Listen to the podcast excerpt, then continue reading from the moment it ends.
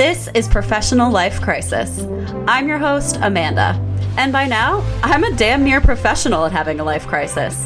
This podcast is here to help you get through those messy, uncertain times riddled with ramen noodles and self-doubt. If you're an ambitious, curious young professional trying to pave your way in the world, it's not as scary as I once thought it was. But I really wish I'd had someone to tell me that.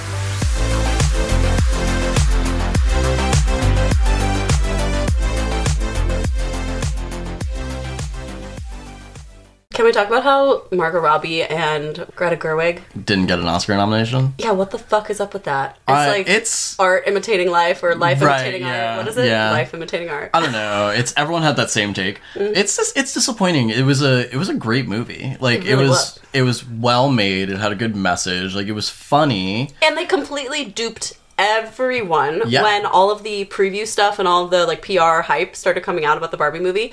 Literally not one person hinted at the fact that it was like a feminist manifesto. Like, yeah. I feel like it was like one of those TikTok videos where a girl is like on screen, she's talking to the camera, she's like doing her lip gloss and she's like, I love this product so much, it's so great, like it's a new lip stain, whatever, and she's like, okay girls, now that we lost the boys, like it's time to... oh yeah. You know, like, the revolution. Exactly. Yeah, yeah. I felt like that was kind of like Barbie movie. It was like yeah. disguised as one thing and then I, it was just like way deeper than I expected. The no- the nominations were disappointing and I say that with a... like, I didn't see all the other female, like, best actresses, so Sick. can't compare, but America Ferrera got nominated for the supporting yeah. actress, which and she is was great. Super exciting, but I, I I don't know what came over me. I was like, she's been in, like, a lot, right? Yeah. And I looked up her Wikipedia page and her IMDb, and I was like, shit, she's, like, she's... been active. She's been acting and active, and yeah. she already, like, had, like, a couple Emmys from... Uh, she's I don't know if it was Ugly Betty. Traveling pants, no. Yeah. She did Ugly Betty, and then she did... what was that, uh... she did Superstore, which I also have been watching that one too, and it oh, is very I, funny. I watch that. It's like it, it it it has it has the energy of like The Office, like Parks and Rec, like where you're kind of filmed like documentary style. I can't. I can't. I know you don't. I know you don't. I know. I know. I know. So as I said, it, I'm like, you're the wrong person to talk and about this. It's not my target. Yeah. No. No. No. Um, I am not the target audience for The Office. I almost am, but like, I mm. need a less dry sense of humor. It's just, it's too much. It's too uncomfortable. I like cringe. Did you watch? There's a new movie on Netflix called Dumb Money. And it's all about the short squeeze of GameStop back in twenty twenty. Oh my god. No. It was so good. America not... Ferrera was in it. Oh, was she really? Yeah, yeah. Oh, was. wait, yeah. And like, I, get, I feel like I've seen the trailer. Yeah. She's in it? Yeah. Was she's, it good? Yeah, it, it actually was good. It's like all about how this guy, Kevin McGill, Kevin Gill, I don't, I don't forget his name. Um, Kevin Keith, Keith Gill, whatever. yeah. Keith, yeah. Kevin. Kevin McAllister, literally Home Alone. Um, I think his name's Keith Gill. All right, close enough.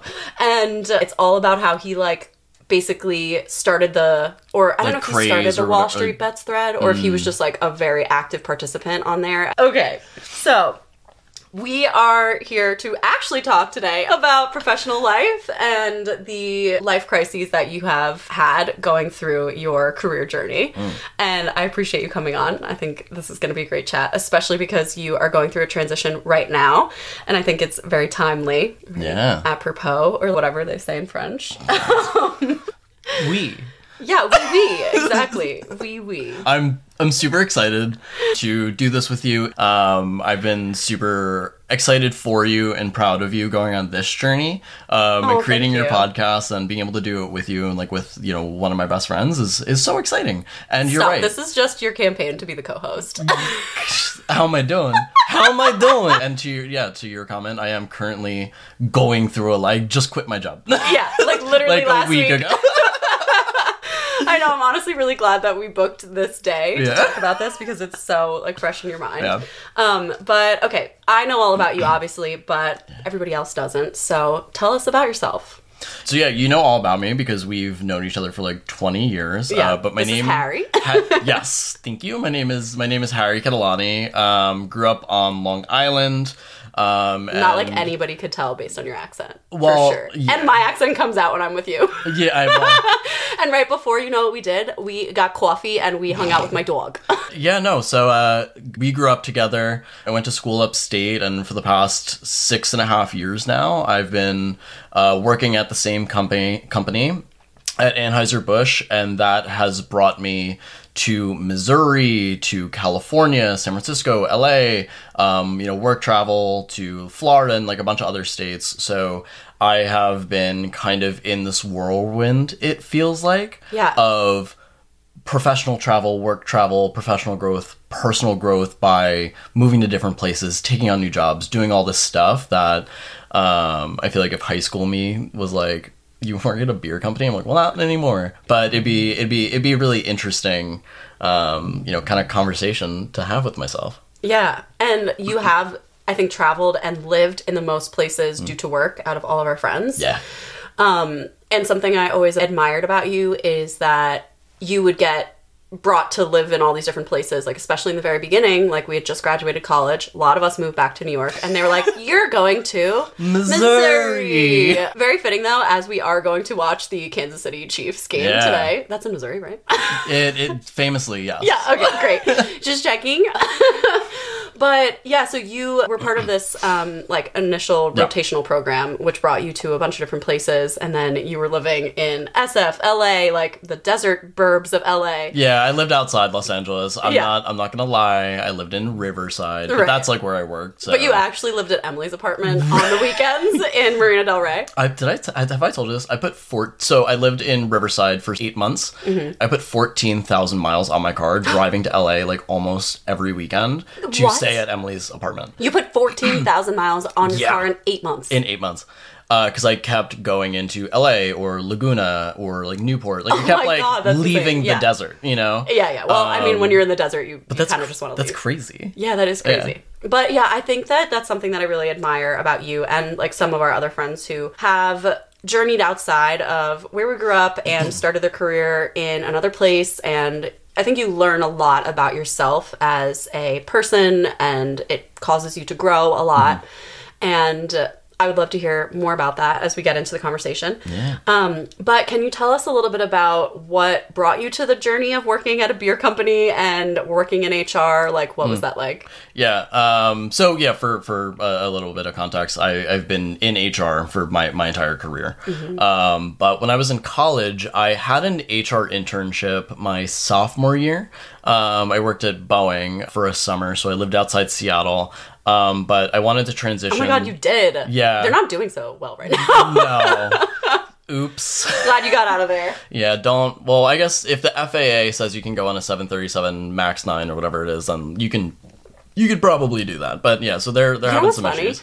Back in, I think it was like twenty twenty-two or twenty twenty-one, it was a couple years ago, my mom and I went down to Florida and we flew the Max eight. Mm. And like after we landed, they released a statement that the Max eight wasn't safe. And we were we like, good thing we made it. Like, okay, and now it's happening again with the Max nine. Oh God, yeah, no, it's it's not great yeah. for them. Yeah. But anyway, so I didn't love H R at Boeing. It was a it was a really interesting company, but it's it was one of the older American companies. Like it was very mm. bureaucratic, and H R there what felt very like executional. It felt like being a stereotypical like office like H R manager, and I was mm-hmm. like, I don't. Mm. That wasn't your brand. I was like, I don't love H R. That. No, yeah. no, no, no. So then my sophomore year at a couple internships, I did a consulting internship in New York City and then one consulting internship in uh, Connecticut. Um, and it was like H R consulting. So it was like compensation, um, evaluations. It was uh, like comp philosophy, uh, coaching, things like that. So it was like still in the realm, but it was in consulting. And so when I was graduating, when we were seniors, I really wanted to go into the consulting world. It was a super competitive year because we graduated in twenty seventeen. Yep. And I think that I really wanted to work at Deloitte. Mm. And I remember that I was going through the process and it was I thought it was going well, but they had so many like return intern offers that there yeah. were like so few spots right. and a lot of... Because that's how those summer programs yeah, work. It's like as long as you don't feeder. majorly fuck up, right? They give you an offer at the end of the summer, everything's fine and dandy, happy, yeah. you know, everybody's good. And it didn't and it didn't work out. So I, mm. I didn't I didn't get that uh, job. I wasn't getting interviews at other places. And mm. you know me, I was like I was like, oh my God, it's October, and I don't have a and job. Everyone has and a job offer signed. Job. Isn't that crazy when you think back to it that we had job offers signed in October to yeah. start like the next October? It's cra- like it's crazy how far in advance yeah. that happens. And also how different the recruitment world is today, which we can talk about like, Ooh, yeah, later because yeah, yeah. uh, mm-hmm. I was doing a little bit of that recently. Oh, I'd love to hear but, about that. Um, yeah, uh, but uh, I was I remember very distinctly that I was it was like eleven thirty p.m. at night. And I'm sad. I'm sad, Harry, at this moment. And I'm drinking a bottle of wine on my bed, like, in our off-campus house, just applying for jobs.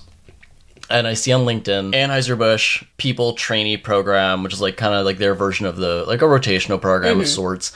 And like, intro, H R. Yeah, levels. Like, learn everything, right? Mm-hmm. Um, and I saw it, and uh, drinking a little bit, I was like, I like Bud Light. So I was like, cool.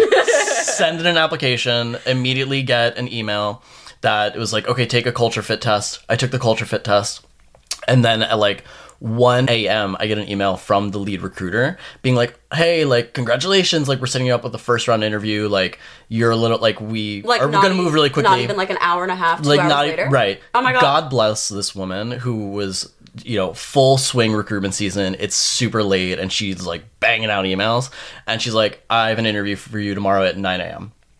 So, and I'm like, cool. Sorry, this this doesn't happen. That's, it's that's not it. Uh, okay, yeah. And so, because it, it had been posted, and like Cornell's schedule was like towards the end of like, when their cycle was, so she's like, I need you to get in the door like really quickly, do an interview.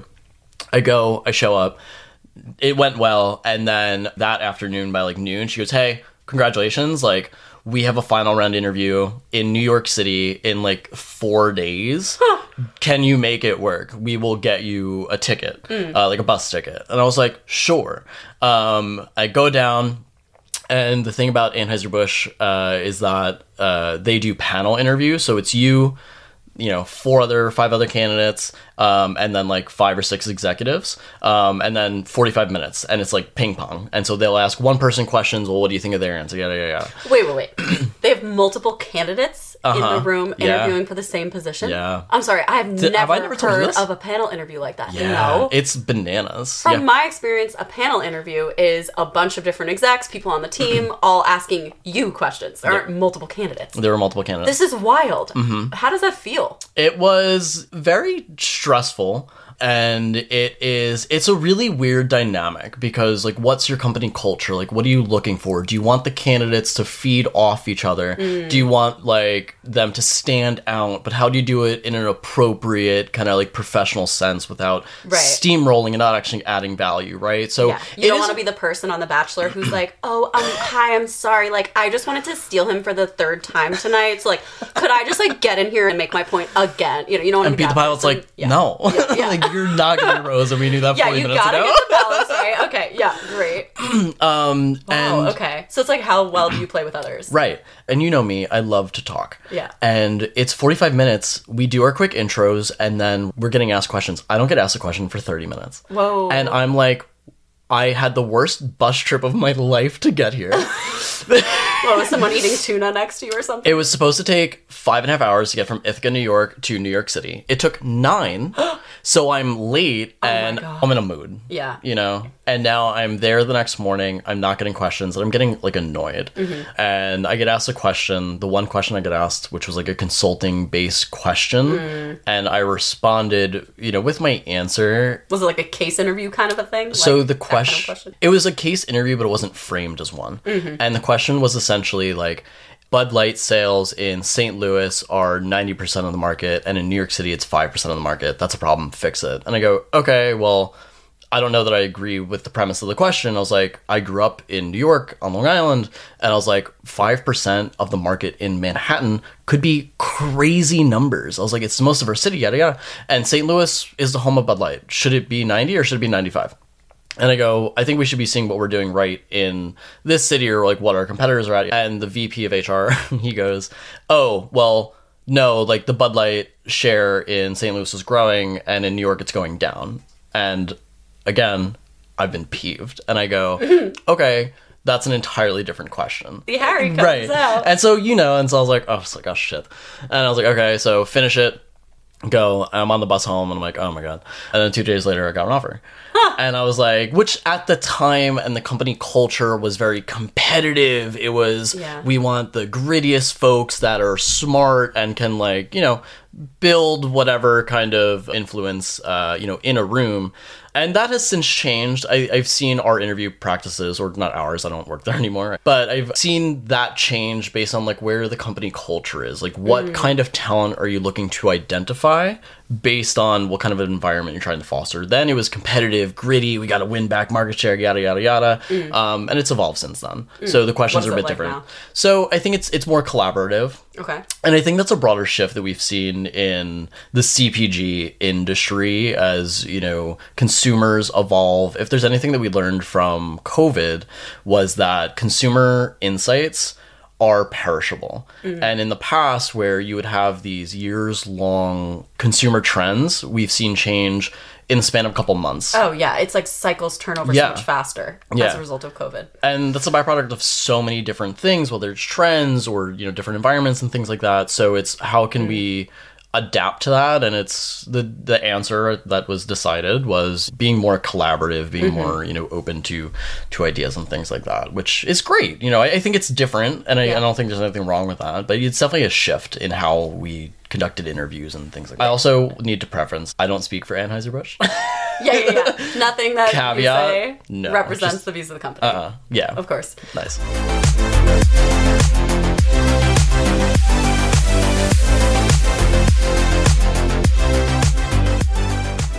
So we've heard a little bit about your journey from thinking that you might want to go into consulting to, like, rogue applying to this job at A B yeah. and having a little bit of a rocky experience getting to the job offer.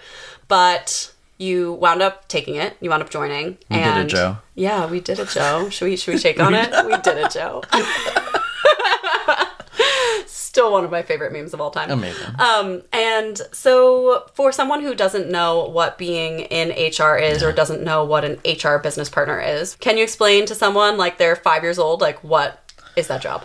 Yeah, so part-time therapist, part-time accountant, mediator. I, I think in my experience at the company that I worked at, there's a view of strategic people business partners, which mm-hmm. felt different than, you know, the internship I mentioned at Boeing. It felt very transactional. Whereas in the roles that I've had over the past couple of years, I've felt like I had a voice and a seat at the table, not just on people related things like engagement or benefits, but more so, how can we develop talent? How can we build a pipeline for critical roles that ultimately move the business forward? Because mm. in corporate America, that should usually be the first thing, is how are we kind of growing, you know, our business? In what way is this increasing sales? Right. That's really interesting. Mm-hmm. I think most people have a very narrow view of what H R does. And yeah, like, I hate it. Quite honestly, like a negative view, because mm. most people don't have great experiences with, like, the H R lady, you know, like... Yeah. But it seems like it's way more strategic and way more all-encompassing. Do you think that's a result of being the, the... Is that the business partner part of the role? Or is that just, like, all H R roles are just deeper than what we see on the surface? I think it's a little bit of both. I think that there's... The thing that always kind of bugged me the most was when, like, oh, H R is telling me to do this. Or, oh, this is H R. It's like, first of all, you know my name. We worked together for six and a half years. But I, th- I think there... has been a shift in the view of H R, and the exposure that as a department we have is always going to be greater um, than other kinds of areas, because we're seeing every aspect of the business. Mm. And so if you are enabling a structure or a culture or, like, a strategic business partner type role to feed into that kind of inherent piece of the roles and responsibilities, you can get a lot out of that team just from sheer perspective. And that's a perspective, that's like a, a scope that has always existed, but hasn't necessarily been leveraged. Mm. And has been one of my favorite things about, you know, working at Anheuser-Busch, is that it's built into our practices, our cycles and things like that, where it, it is a voice to have at the table, you know, really kind of enable the idea that the people and the talent are a really great strength. If someone were interviewing for an H R position, Are there any questions that you could think of that they should be asking in an interview to identify whether it's one of these more strategic H R roles, mm-hmm. or if it's just like, just handle the employee complaints kind of yeah. roles? Yeah, I think asking about the critical projects okay. that are associated with this role, right? So if it's ensuring that we finish our people cycle and benefits enrollment, like execution of the engagement plan and things like that. Those are important things. Those are critical and key things, but are they strategic? Are they actually tied to other aspects of the business that are less traditionally H R associated with? So are some key projects working on how the org is designed in a way to really allow for synergies and ways of working, um, and essentially be more efficient and effective in their jobs mm-hmm. if you're supporting sales and marketing and yada, yada, yada. Right. Um, so you kind of want to yeah. find out how cross-functional mm-hmm. this role is or is seen as currently at the company. Yeah, it, it would be that. And then what would, like, what is the general routine with the client group that you're supporting? How often are those meetings and one-to-ones? If it's like, yeah, in the leadership call once a month, that isn't the level of exposure that you should have in order to drive a degree of change that is going to be beneficial. Mm-hmm. Still doing important things, and it's and it's not to diminish that. But if you're a part of the leadership team, you're on, you know, the monthly, the weekly, but then there's also these scheduled one-to-ones with the, the leaders to identify key areas of opportunity, right? Mm-hmm. That's that's important. Yeah. Yeah. Because that shows that you have a seat at the table. Right. Um, and you're seen as having value in right. that way. And your positional authority as well. Yeah. Mm.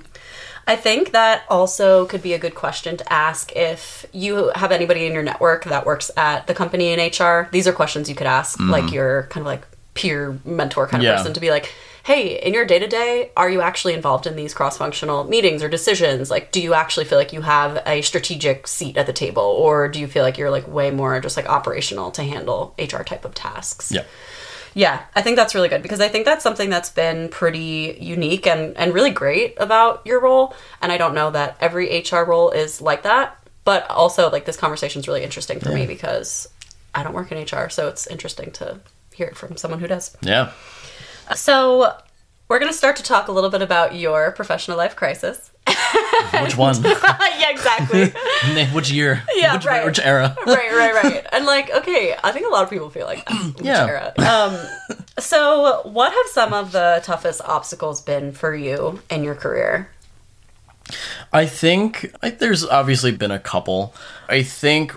Personal, we kind of alluded to before, the roles that I've had. I lived in Saint Louis, Missouri. I lived in Riverside, California. I lived in San Francisco. And I finally moved back to New York City um, and have been here for the past two and a half years. And for me, you know, there's a there's a personal and a professional growth aspect. Yeah. The personal aspect, moving to a city where I don't know anybody. I had the benefit and the luxury and the privilege of mm-hmm. being in a rotational program, being with a cohort Right. of like-minded twenty-two-year-olds who are in the same situation mm-hmm. and kind of figuring it out. You know, how does rent work in Saint Louis? Yada yada. Let um, me tell you, it's freaking cheap. It's so cheap. I had the biggest apartment for eight hundred dollars. If a month. we, it was seven fifty. Stop. If we have a chart, okay, we're gonna take it aside. If we had a chart of the square footage of I my apartments and it. the amount of rent that I've spent, they would go in opposite directions. It's inverse. Inverse. Totally. Yeah. And it's oh it's God. miserable. And the amount of amenities, don't don't what are, who is she? Yeah. Yeah. That apartment was amazing. It was like, huge. That was probably worth living in Saint Louis, just that one thing. It had the single thing that I only ever want in any place I ever live, and living in New York City, I don't have it now. I don't know when I'm gonna have it. And it's an in-unit washer and dryer. Mm. It's so critical inconven- for mental health. I, yeah. It's in our building now, and then in San Francisco I had to go laundromat, which is That's yeah. Um, you had a cool apartment there too. The San yeah, the San Francisco Bay Windows. It was on uh, where was I? Lower Pacific Heights, great view of the city. It was actually a very yeah. nice apartment. Yeah, just walk out. All I remember about that apartment is that we watched that octopus documentary on Netflix a couple of years ago. Oh yeah, Good after times. That was after we did your Princess Diaries tour. Oh yes, yeah. around the city, and That's you showed fast. me the house where they like filmed the school. Mm. Oh, that was so fun. Yeah. Okay, so um, I felt so from a personal standpoint, I think being open and putting myself in that space while having a really great support network as well too. Like, I don't want to discount having a really great organization that had good reload policies, a cohort of coworkers that were going through the same thing, and then a great group of friends and family back in New York, right? That mm-hmm. were always very supportive of just doing something yeah, we new. But I think I, I think I grew a lot. I think I learned a lot about myself and kind of what it's like to live in a different city, what it's like to kind of figure out how to make new friend groups and things like that. So that's a that's a personal sense. In a professional kind of obstacle, when I moved to Riverside, I was a people business partner, like an H R manager, mm-hmm. for one of our distribution centers. So think that. every yeah, every Budweiser that was sold between L A and Palm Springs was delivered by one of the drivers, sold by a sales rep, you know, merchandise by a merchandiser at the supermarkets and things like that. Um, and I was the people person. So I supported the entire site as the only point of contact from an H R perspective. And I was responsible for two hundred forty employees. I sat on the leadership team. That is a lot to do. That That's is, like a twenty-five, twenty-six I was twenty-three. twenty-three When I moved to, when I, when I first moved to California, I was twenty-three, about to turn twenty-four. Responsible I, for two hundred forty employees. two hundred forty employees, and that's a lot of responsibility. It was it was a trial by fire type of a experience mm-hmm. where I sat on the leadership team and I had a position, I had positional authority where whatever I said, however I reacted in meetings, came from a place of a leader of this branch is thinking X, right? In mm-hmm. some capacity. And I didn't know how to manage people. I didn't know I love talking, I love yada, yada, yada, but it's like, I didn't know what it meant to have that carry weight. And it bit me in the ass a couple times, mm. where it's like, I famously, no poker face. yeah. Yeah, everything. You know what I'm thinking. On your, yeah, yeah, it's on your face. Heart on my sleeve. Mm. I'm an open book. Yeah. Um, but that's not always appropriate, right? Especially when you've been endowed with this, like, leadership aura, mm-hmm. and you're not ready for it. And I struggled. I struggled big time. That transition in California early on was a, an issue for me personally and an issue for me professionally, and was something that I I had to learn and learn quickly. Mm. And that probably taught me a lot. It's probably one of the most like critical career experiences that I've had um, that I managed to come out of. And I came out of it in a good way. How I, did you like work through that? I had, you know, open conversations with my boss and was like, I... I don't know what I don't know, mm-hmm. and I'm uncomfortable with that, and I need your help, which I didn't do for like a couple months because I was embarrassed. I, I was given this opportunity to grow, and it was a stretch, mm-hmm. and I was like, oh no, and I didn't want to be vulnerable in that way. Mm-hmm. Until my boss was like, what's going on? And I was like, well, let me tell let me you. tell you. Yeah. I know you can like yeah. want to put on this face that you have it under control and that you are like punching above your weight. But I think actually opening up and being vulnerable with your boss that you are still learning and growing about some things actually does show a lot of maturity, yeah. even though it's like fucking hard. yeah.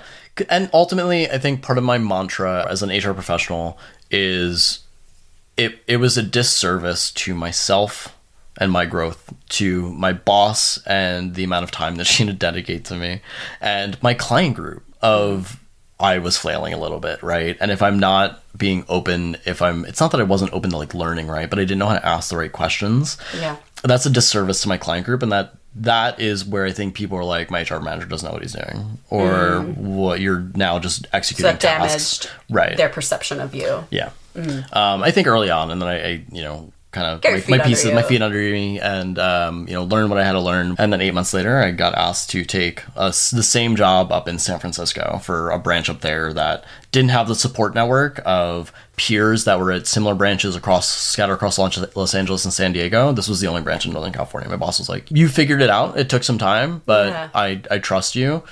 Go to That's go to validating. Oakland. Yeah, we have a business opportunity. It needs someone to figure out how to how to kind of right the ship mm-hmm. a little bit, right?"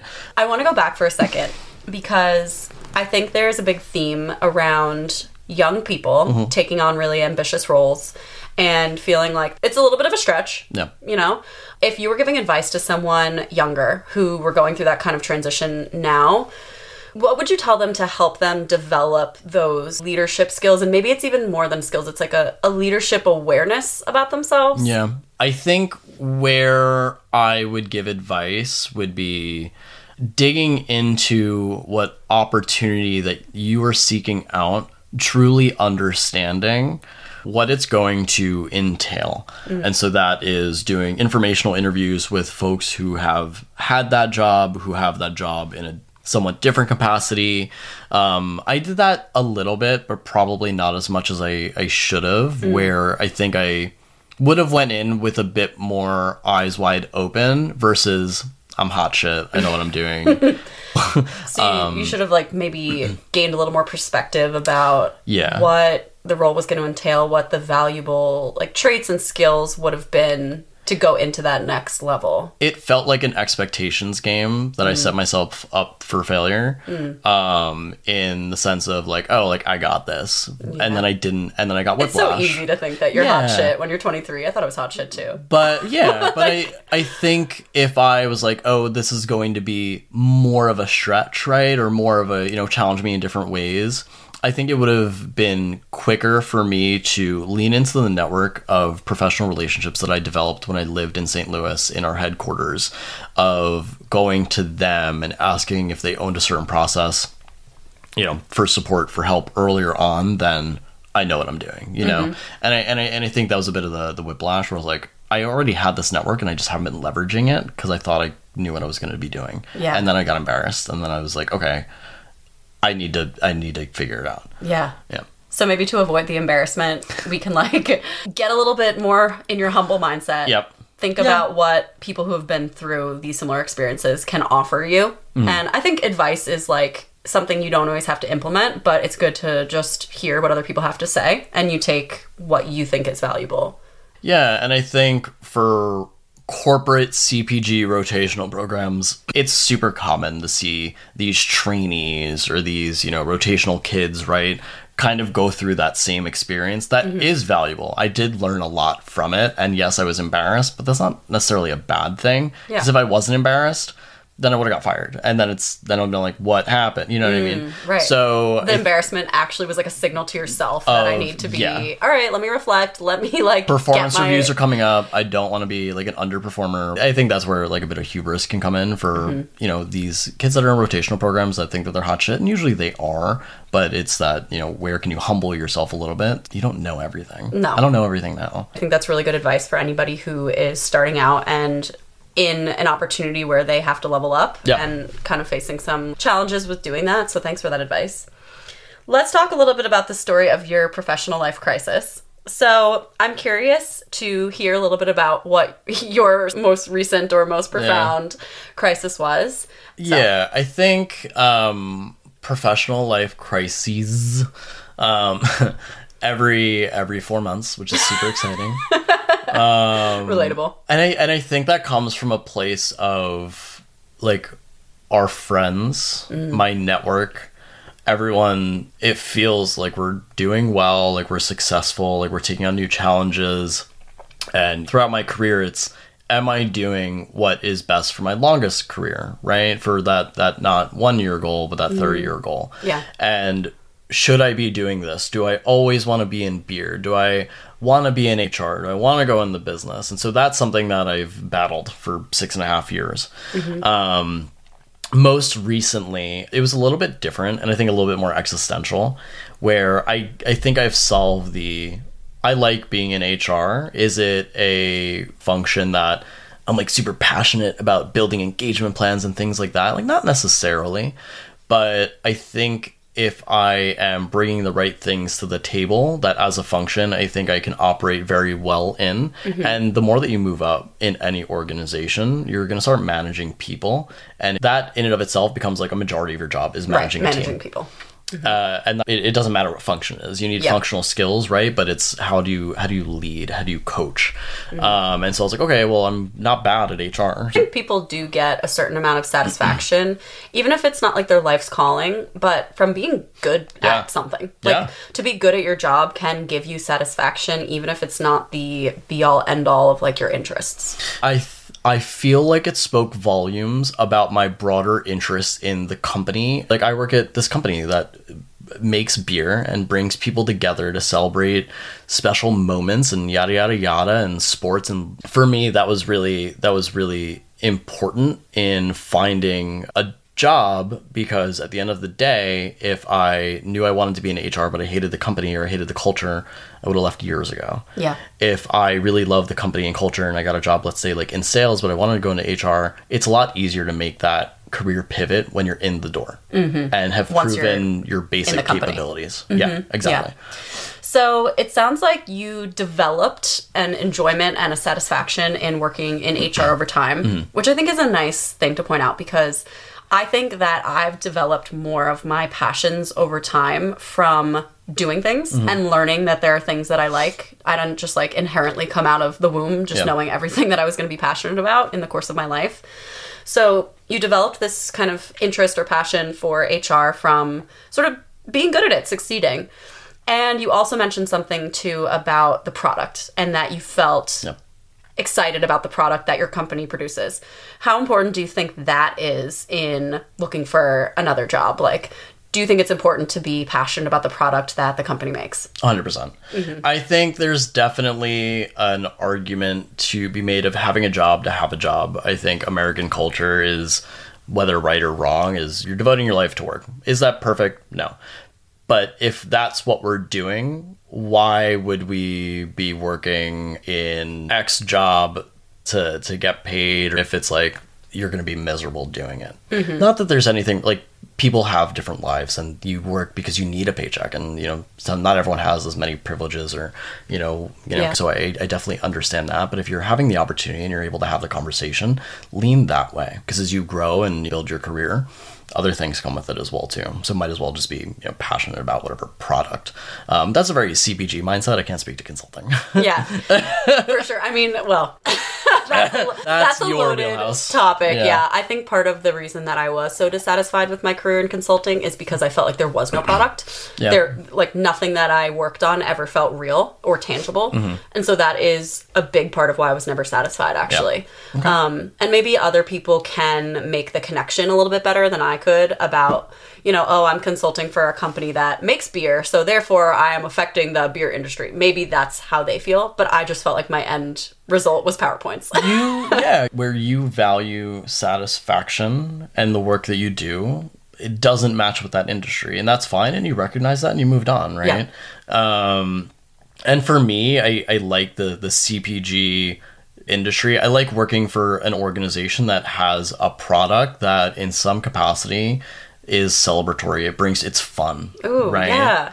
Yeah, and work can be fun, and the product work, that you work on can yeah. be fun. I am really curious to lean into that conversation yeah. because out of all of our friends, you were the one who was at your first job, first mm-hmm. career, the longest. Mm-hmm. And so I wonder how those last eight months shaped up for you. Like, what were the questions that were going through your head? Yeah. It it no longer became a, what is my next job? Mm. What's my next role? What is my next opportunity? It became more of a, I've been at this company for six and a half years. What do the next six and a half years look like? What is the next chapter of my career? Mm. Do I continue the path that has been laid out for me and grow and learn? And my big thing, and the thing that kept me at Anheuser-Busch for so long, um, and that I'm forever grateful for, was that I continued to learn and develop in every role and opportunity that I had. Mm, that's great. That was Not some, everybody can yeah. say that for a job for more than five, six years. Yeah, and I think that was still going to be something that would have been available to me in the career that was being mapped out for me and kind of what that growth was going to look like. Mm. But you know, my life, I think, has changed a lot. I finally moved back to New York City. Yeah, you did. I'm back. I love it. I always wanted to be here. I always wanted to be back in New York by Long Island with my family, my friends. And I could grow and develop my career at A B by staying in New York City. With somewhat limited, there were definitely options. It, it's not to say that there weren't, but it's a global company. It's huge. There were conversations, do I want to go back in the field and go to a brewery? Do I want to go to Saint Louis? Absolutely not. Um, great barbecue, really cool arch. And for me, it was a, when I look at my career and my ambitions and how I want to grow and how I want to develop, right? And I want to be a leader for an organization in my career. What's going to set me up the best? Is it staying in C B G and staying in beer and mm-hmm. being that guy? Right. Or is it doing something different? And that was the conversation at a super high level that I had. And I put in my, my two weeks and I have a new opportunity coming up that's in the tech space. So yeah. So super, so excited for you. Super excited. It's a company that I'm excited to work for. So you yeah. had this conversation with yourself where you were asking questions like, am I still going to learn and grow with this company? Which to some extent the answer was yes. But also maybe there was an element of wanting to know what else was out there yeah. and learning and growing your skill set in a different industry. Yeah, I made this comment to a few people. I only ever worked at Anheuser-Busch, which people were surprised about. I'm like, oh, it, I was a trainee kid, right? And I've never quit a job. That is a career experience that I've never had. True. It is an experience and a skill that, yeah. you know, it's a little bit scary, but... Oh, God, no. I had awful anxiety for the past two weeks. Yeah. Well, I'm glad that you finally did it and then it went well. So looking back on your own career journey, what advice would you give to young people who may be questioning their path and figuring out their own professional life crisis? Yeah, I think something that I've, I hear a lot from uh, like out of, out of college, if you're in a program or just, you know, young, ambitious professional mm-hmm. of what's my next step? And asking that really, really early on. Um, and with a you, lot of anxiety. A lot of anxiety. What do I do next? You got promoted a week ago, and now you're like, what okay, am I, now what? What am I doing next? Yeah. And I think from that perspective, it is very much a do your role and do it well and expect a minimum of probably a year in a job, probably longer, yeah. to go through more than one cycle of whatever your roles and responsibilities are to deliver results, right? How are you moving the business forward? And then can start thinking about what your next step is going to be. And kind of the next piece of advice is folks that are thinking about their career, I think, come from a place of, well, what's my next step? You tell me. Mm. And I think... Like looking to the company to like looking give to them the that information. Company, yes. Mm. And I think everyone needs to have more ownership in their career, because at the end of the day, a person's career is going to be unique to them. And so a really good analogy that I've used is like rock climbing, which I know you just did in Colorado. I did, yeah, with Catherine. And for some folks, that career that they know they want is going to be climbing Mount Everest. Mm. And that's the ambition, that's the goal. They think they're going to find satisfaction that way. And so they're looking for a, how do I do that without thinking like about... Right, with the little playbook. Mm. Um, for other people... The rock climbing is, you know, in a gym, and it's like you go up and you come back down, you go up and you come back down, and you're getting satisfaction there. And for other folks, it's doing the lateral rock climbing walls yeah, where yeah. I just want to kind of do this. Mm-hmm. And the satisfaction that they're feeling is the same. Mm. The accomplishments are different. The experiences are different. But if you can view your career in a rock climbing type analogy of being okay with doing different types of things, then that allows you to start to think about what experiences you should be getting to wherever you want to go next. Yeah. Right? I think it is really important also to get to know yourself about what gives you satisfaction. And if it's climbing straight up the ladder, you know, I'm like, okay, I want to be the C E O of this company. Yeah. Like, you got the ladder, you go straight up. Or if it's more like, I enjoy my function and I want to do that across lots of different companies. I want to have lots of different experiences. I want like a broader view of the world and of how companies function. That's a completely different journey, yeah. but those both could give you the same amount of satisfaction, like you said. Yeah, and true to nineteen ninety-five millennial, the other analogy is the Pokemon analogy. I love this. Pokemon. Tell me more.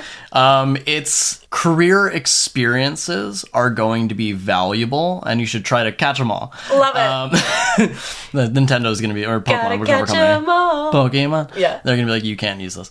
Um, copyright. Don't sue us. Um, it's getting as many career experiences that can be functional or can be professional. It can be working in an H R function is one experience. Working in a sales function is another experience. If you're an H R professional like I am, there's being an H R business partner, being an H R manager, and being kind of that main point of contact for employees. Or you can be working in a C O E. You're a corporate recruiter. Mm. Or you work on the benefits and like compensation team. These are all different experiences, different Pokemon that so you want to collect and have, because ultimately when you are going against, you know, whatever obstacle, gym leader, to continue with the analogy that we're really stretching out, um, you know, when you're going against those obstacles, you're going to use different experiences that you've collected that are going to be the most relevant to whatever you're being faced with. You're not mm. going to use a water Pokemon for a grass type gym leader. That's silly goose energy. Right. But, um, you know, for me, and, you know, kind of what we talked about before in, you know, my career, I've only ever worked in beer. I've only ever worked in C P G, and mm-hmm. I've never quit a job. So you only had one Pokemon up until then. I only had one Pokemon, and it was Squirtle, our favorite one. um, I only ever had, you know, one, you know, Pokemon, right? Or one kind of broader type of experience that, you know, would set me up really well in my career and could definitely be used to, you know, have responses or, you know, actions for different obstacles. Mm-hmm. But it is a more narrow perspective. Yeah. I wanted to diversify. I broaden wanted that. A different career experience for my resume, my professional perspective broadens. Yeah. I heard a great analogy from someone I used to work with back in consulting. She's lovely. And she said, one of the things on my career bucket list yeah. is X Y Z. I think she said, one of the things on my career bucket list is to work for a mission-driven company. One of my things on my bucket list is to be like mm-hmm. V P level at a company. One of the things on my bucket list is to work for a early stage startup and to really build something. Yeah. And I was like, wait, you have a whole bucket list of like different experiences, and yeah. you're not just thinking about your career like, oh, this is my dream job and I gotta go straight up there. And and that really changed my perspective, because I realized that there is value yeah. in lots of different types of experiences, just like the Pokemon analogy. Yeah. Managing an employee, managing a yeah. big team, owning a P and L for a business. Mm. And if you're thinking about your career in these experiences versus a specific role, and there's nothing wrong with thinking about it of, I want to be this job. How can I get the experiences that will then make me best suited for that job? Yeah. And it could be a whole bunch of different things. And that allows you to build your own playbook. Mm-hmm. It allows you to go better prepared to speaking with your manager or your H R professional and saying, this is the role that I want. And these are the experiences I think I need to have in order to best prepare myself to do that. How do we go about that? Yeah. If I got that from an employee as an H R oh, manager, that's super mature. I, it's super mature. You're thinking about it critically, professionally, and I can now, instead of having a thousand follow-up questions of, well, what are you really trying to do? Why do you really mm. want this role? I can say, here are the resources that we have available to start to get you these experiences. Yeah, in the role that you're for- already in. Exactly. Yeah, that's yeah. great. I think like leveraging your current role to learn and grow into the next role that you want is a great way to get that learning and to demonstrate to leadership that you are ready for that next thing. When I was living in California and working in the distribution operation, I knew that a career experience I wanted to have was to support executive V P level um, folks at the at the organization. How can I build my executive presence in that way? And that was a conversation I had with my boss. I got moved to New York City for my next role and yeah. supported the head of our category strategy team um, and was able to learn how to do that. And how to have those conversations with senior leadership versus, you know, my, my local team or my sales reps or whatever. It was yeah. different. That's great. Okay. Are you ready for the lightning round questions? Always. Okay. Let's fucking go. Cool. You can use three adjectives to describe yourself at the beginning of your career. What would they be? Um, uh, ambitious, social. True. Not humble. Which was a problem. Egotistical maniac over here. A little here. bit, yeah. Yeah, yeah. yeah. We, we've all been there. Yeah. What has taught you more, your failures or your successes? Uh, definitely my failures has taught me more. Successes are more gratifying, but failures, you know, it's always important when you fail or when something doesn't go as planned to go back and to understand why. Like, do a five why now. Like, why did this go wrong? What happened, right? And I think for me, that was that allowed me to understand where there was a gap in my skill set, my approach, and how can I refine it for similar issues, obstacles in the future. Mm. Um, and that taught me the most. Successes were fun, though. Successes are fun. Yeah. It's really uncomfortable. Like, I'm not gonna lie, I fucking hate reflecting on when things don't go well. Yeah. It's it's just, like, not fun. It's uncomfortable. You have to face some things about yourself, and, like, I want to think I'm perfect, but of yeah. course I'm not. And to tell yourself that you didn't do well. Yeah. Ugh. It's, it's like, uncomfy. Yeah. Hashtag uncomfy. Yeah. Okay, last question. Passion or paycheck?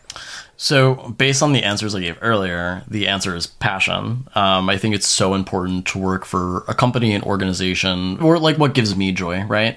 Um, that you're passionate about, that you can get behind and say, I work for this product, or I work for this organization that has this mission-driven, or whatever it is. I think that's so important. With that being said, I do not compromise when it comes to paycheck as well, right? Because I know the value that I can bring, and also I am in the air more than most of our friends, mm-hmm. flying somewhere, and that's expensive. It is, and you so, live in New York City, which yeah. is also expensive, right? But I, I think I think passion makes it more enjoyable. It makes it easier. It makes the time go by, mm. um, and I think that's super important. Yeah, yeah. It sounds like what you might be saying is holding constant for paycheck, right.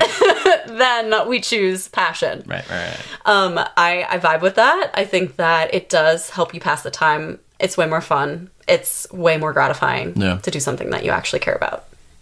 Love it. Love it. Thanks for coming on, Harry. This has been really fun. Thank you for having me. Yeah. And you've shared some really important insights, I think, for young people who are going through those periods where they have to level up, and it's like really fucking hard. It's not always easy. That growth is not always comfortable. And I think you've shared some really great stories about how you were able to level up. So how can people find you? Yeah, so folks can find me on LinkedIn, uh, Harry Catalani, um, as Italian as it sounds. I didn't say where my next opportunity is going to be, so if you want to follow that career journey, um, you can find out. Can find out there, and then Instagram at Harry Catalani. Love it. So same brand. Very on brand. Yeah. No, but uh, I had a blast. Thank me too. You. Yeah. Me too. This was great.